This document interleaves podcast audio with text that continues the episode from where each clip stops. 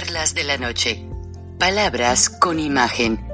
El análisis de los acontecimientos que influyen en nuestra vida con el periodista Francisco Durán Rosillo.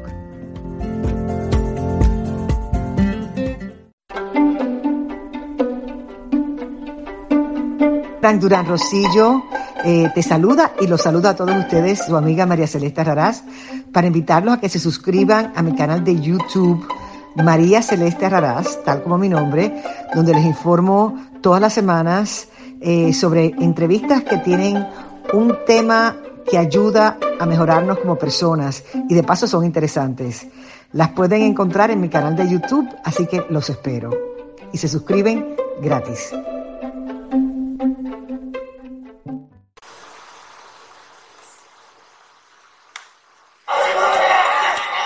Oh, nice. Max Mr. Great's coming back this week. Oh, yeah? yeah. Didn't he get eaten by that lion? Not all of them. There's still plenty. Maximus the Great is dead! Oh. This is officially the worst tailgate I've ever been to. Barbarians. Hey, when they come to town. Well, tough. We drove for three months with our kids in an ox cart just to watch you get destroyed. Yeah, we made great time. Hard! Mott! Milk it off! We came to see Maximus get fed to the wolves live in person. You guys have wolves? Oh, we got a lot of animals this year. We got a lion, uh, we had a viper. Ooh, and a panda. Oh, he's so cute, but, but hungry. Doesn't matter. We're gonna kick your. I'm sorry. What are you doing? Adding avocados from Mexico. They're always good. Want some? Let's kick this party up a notch. Here we go.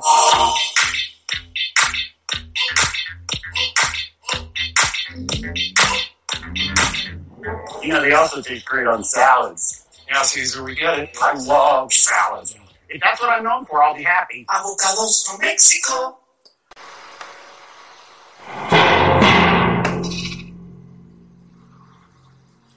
With the next pick in the first draft ever, Australia selects the kangaroo. Yes. I like that pick. Get up, hops, jump vertical. Brazil selects the sloth. Off the field issue. Not a locker room guy. The United States selects wheat. Wheat. Madagascar selects lemur. China, ginkgo biloba. Botswana selects the zebra. Uh-oh. And with the next pick, we have a trade. Mauritius has traded for the dodo bird. Ah, ah! And Mexico selects Beach, beach, beach, beach. the avocado. Great pick. Now, that makes a ton of sense. Rich volcanic soil. Perfect weather. That'll make avocados from Mexico the ideal year-round snack. Grown with love since the beginning of time. Avocados from Mexico.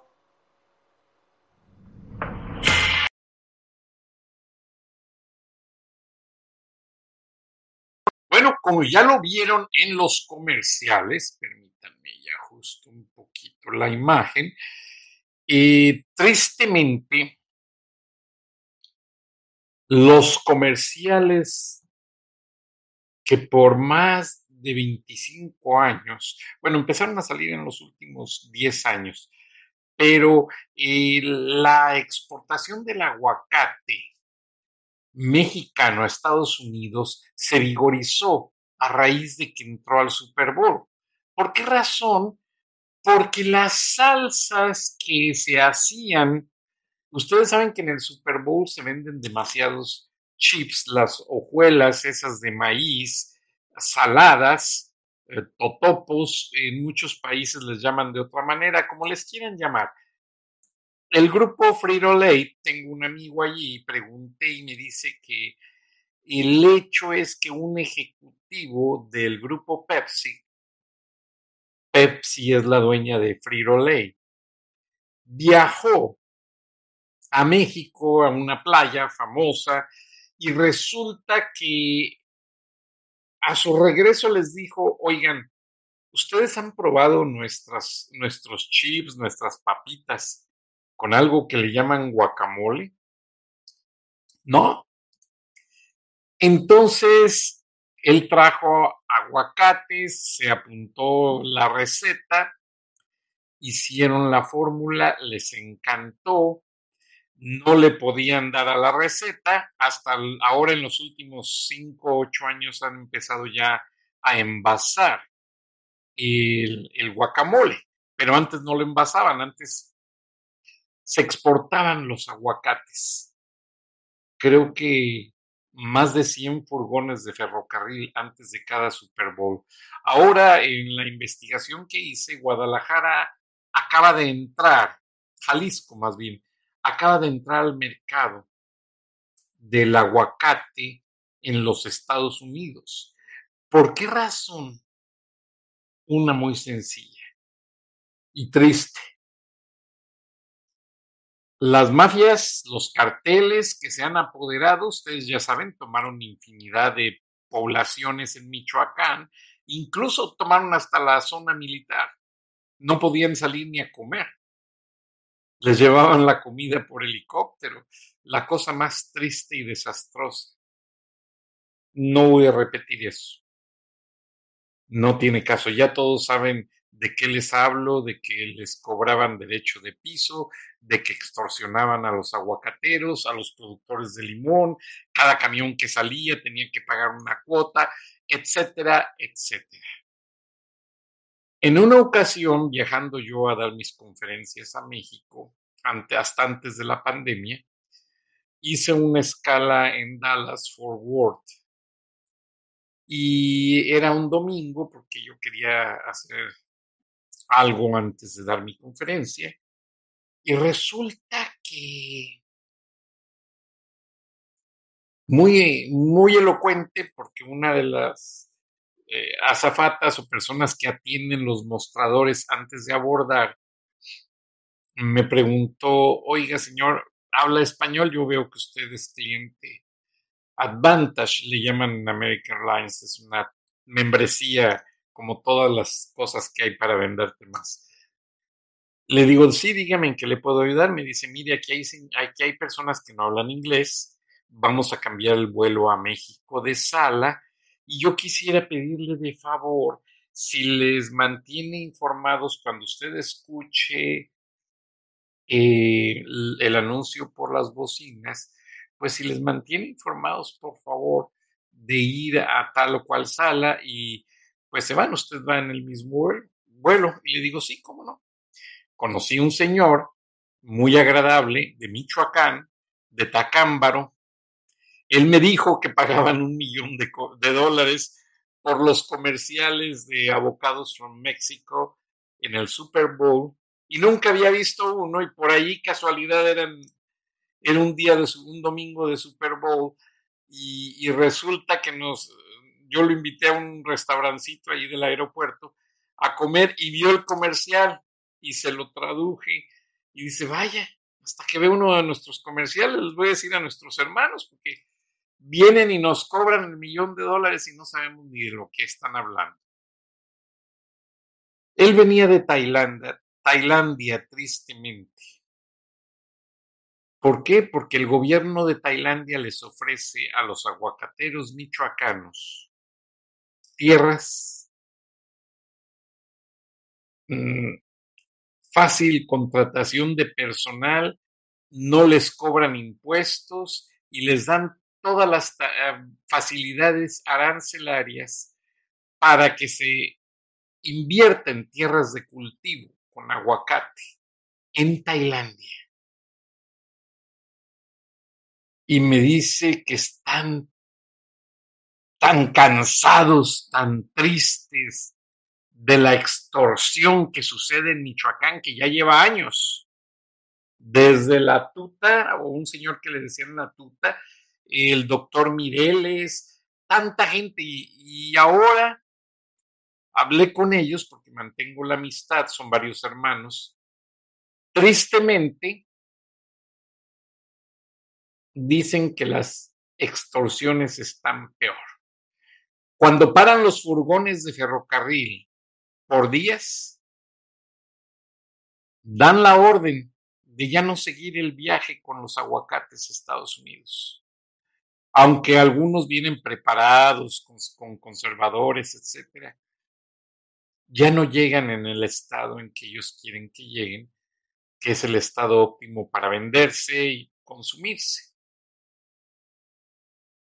Lo más triste es que varios países están ya yendo a México a comprar plantas de aguacate.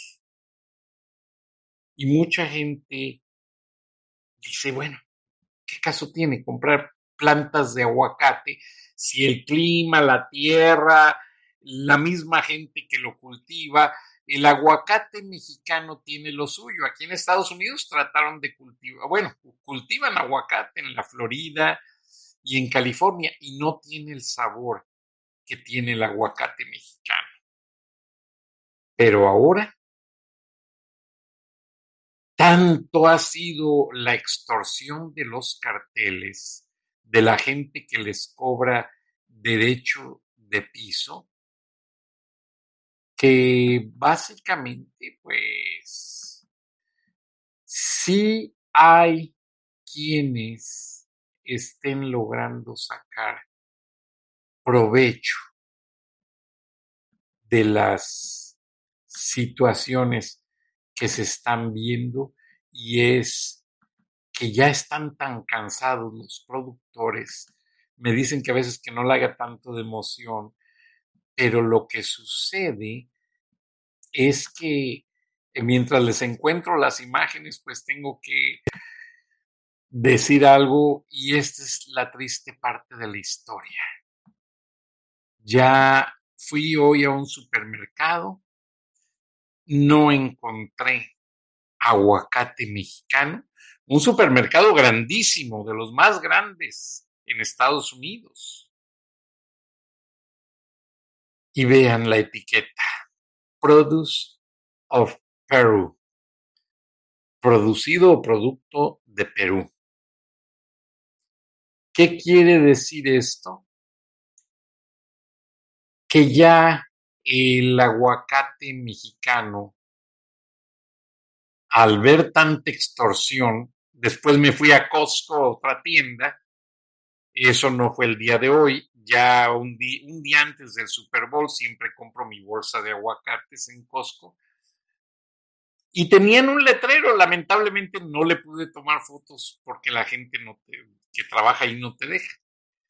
Pero decía, eh, disculpe por lo que ha subido de precio el aguacate mexicano, no es por el Super Bowl, son por situaciones ajenas, algo así decía el letrero en inglés, ajenas a nuestra voluntad.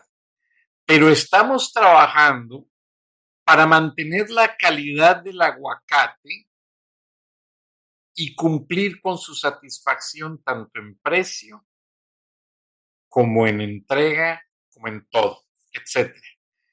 Después me puse a, platicar con un gerente ese mismo día en Costco, son, también son tiendas grandísimas, y, le pregunté, oiga, ¿por qué está ese letrero? Y dice, mire, Mr. Durán, las extorsiones porque Costco va y supervisa el producto antes de comprarlo al país de donde lo importa. No crean que, ay, mándame tantos aguacates y ya, no. Ellos tienen un proceso. Y me dice que la extorsión era tan grande que finalmente, eh, pues al final de cuentas, quien paga esa extorsión es el consumidor. Entonces ellos se vieron forzados a poner ese letrero diciendo, pues, que pedían al cliente que los entendiera. Y así es. Los aguacates de Perú están ya conquistando el mercado americano. Y hasta vean la etiqueta, copian o si copien el verde, blanco y rojo de algunas etiquetas de aguacates mexicanos para que la gente se vaya con la finta. Porque se vende el aguacate en cantidades industriales en Estados Unidos y principalmente en época de Super Bowl. También en el verano se vende muchísimo. En este momento el aguacate de Perú, y son grandes y están carnositos, la verdad. Este, aquí los tiene, compré dos para hacerme un guacamole y el sabor pues no es tan detallado como el de Michoacán, México, pero pues está en el average, como dicen los americanos, está en el promedio. Entonces, me puse a pensar, me puse a retomar mis notas de aquellas experiencias que les acabo de mencionar y pues realmente es preocupante. Ahora, y traté de hablar con alguien en Michoacán porque conozco mucha gente por allá, no fueron los productores de aguacate. Hablé con alguien de autoridad comercial y me dice que están cansados los productores de aguacate de tanta extorsión, tanta violencia. Eh, me hablaban de que alrededor de las zonas productoras de aguacate ya hay pueblos fantasmas. El cartel Jalisco Nueva Generación llegó y se apropió de todo. Si no es que en un momento dado hasta de los ranchos. ¿Y qué pasó con el gobierno de López Obrador cuando le fueron a pedir ayuda? Ni lo recibió. Los mandó con un funcionario de quinta y lo sacaron por otra puerta por donde sacan a la gente para que los periodistas y la gente que hay afuera de Palacio esperando no se den cuenta de que no reciben a la gente. Ay, salen escoltados por la Guardia Nacional y los encaminan dos, tres cuadras, de acuerdo a lo que me dijeron, para que nadie se dé cuenta. Entonces, vean el grado tan miserable de administración, nada menos en el programa de ayer lunes les había hablado de un estudio junto con varios más que hablan de que López va a destruir todo el país. No quiere que haya ingresos, no quiere que haya nada para él poder tener el control. Y bien lo dicen los viernes de frena, el líder de esa organización, el ingeniero Gilberto Lozano. Y aquí está la evidencia. Para esos chairos que hasta me ofenden, bueno, a ver qué contestan a esto. Incluso me están escribiendo militares. La semana pasada escribí, perdón, hice varios programas respecto al ejército y me piden que a las pruebas me remita. Incluso, pues, señor teniente coronel, usted lo sabe, somos amigos. Usted sabe a quién me refiero, usted sabe con quiénes he hablado no traicionen al pueblo de México. Ya les quieren cerrar el heroico colegio militar. Una institución de la cual estoy preparando un programa especial y a ver, teniente coronel, usted como egresado de allí, me da una entrevista y a ver si consigue al otro amigo, me da una entrevista porque me encantaría que hablaran con la verdad y no encubran a ese delincuente. Ustedes son militares de carrera. A mí no me necesitan amenazar. Yo me voy a morir el día que mi Dios quiera y me voy a morir feliz porque cumplí con la verdad en esta vida. Y ustedes se van a pudrir como miserables porque están protegiendo al crimen, están atormentando al pueblo de México, están permitiendo ese saqueo y qué cosas. Ya estoy preparando un artículo sobre el heroico colegio militar. ¿Por qué? Porque el hermano de mi abuelo, de mi abuela, Francisco Morales, por eso me llamo Francisco, una porque nací el 3 de octubre y otra pues porque mi, tío abuelo Francisco pues olvídense, se puso muy feliz. Bueno, él es de los fundadores del heroico colegio militar. Su historia estaba en el castillo de Chapultepec y curiosamente me avisan que en este sexenio muchos detalles de la parte que hablaba del castillo de Chapultepec como el heroico colegio militar han sido removidos. Los han sacado, quizás se los robaron.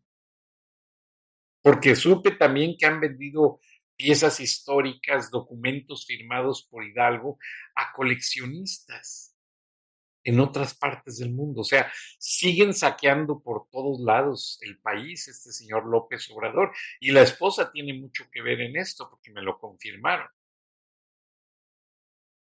Entonces, el saqueo está grande y por todas partes. Y no nos vamos a callar la verdad. El pueblo de México necesita saber esto, que el aguacate mexicano, tarde o temprano, por bueno que sea, sus ventas que generan empleos a muchos mexicanos se van a ver mermadas. Y López Obrador fue el que mandó al cartel Jalisco Nueva Generación a Michoacán. Me lo confirmaron, no puedo decir quién, pero lo tengo confirmado con detalles, videos, fotos. El ejército fue nomás a, hacer la pantalla allí, pero si se fijan, no hicieron frente al cartel Jalisco en ningún momento. El cuartel estaba ahí porque López Obrador está fascinado abriendo más de 200 cuarteles para su Guardia Nacional en todo el país, para controlar a la gente. Y luego me mandaron unas fotos de cómo se caen los cuarteles, de lo mal construidos que están. Pero este presidente es de lo más miserable, ruin, y no uso otros adjetivos, adjetivos, perdón, por respeto a mi audiencia. Los espero mañana. Muchas gracias. Buenas noches. Hasta Dios los bendiga.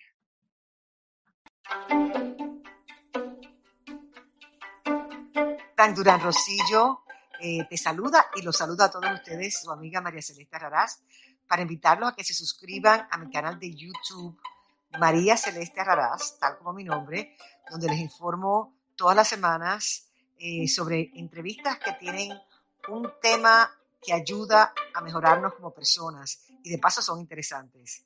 Las pueden encontrar en mi canal de YouTube, así que los espero. Y se suscriben gratis.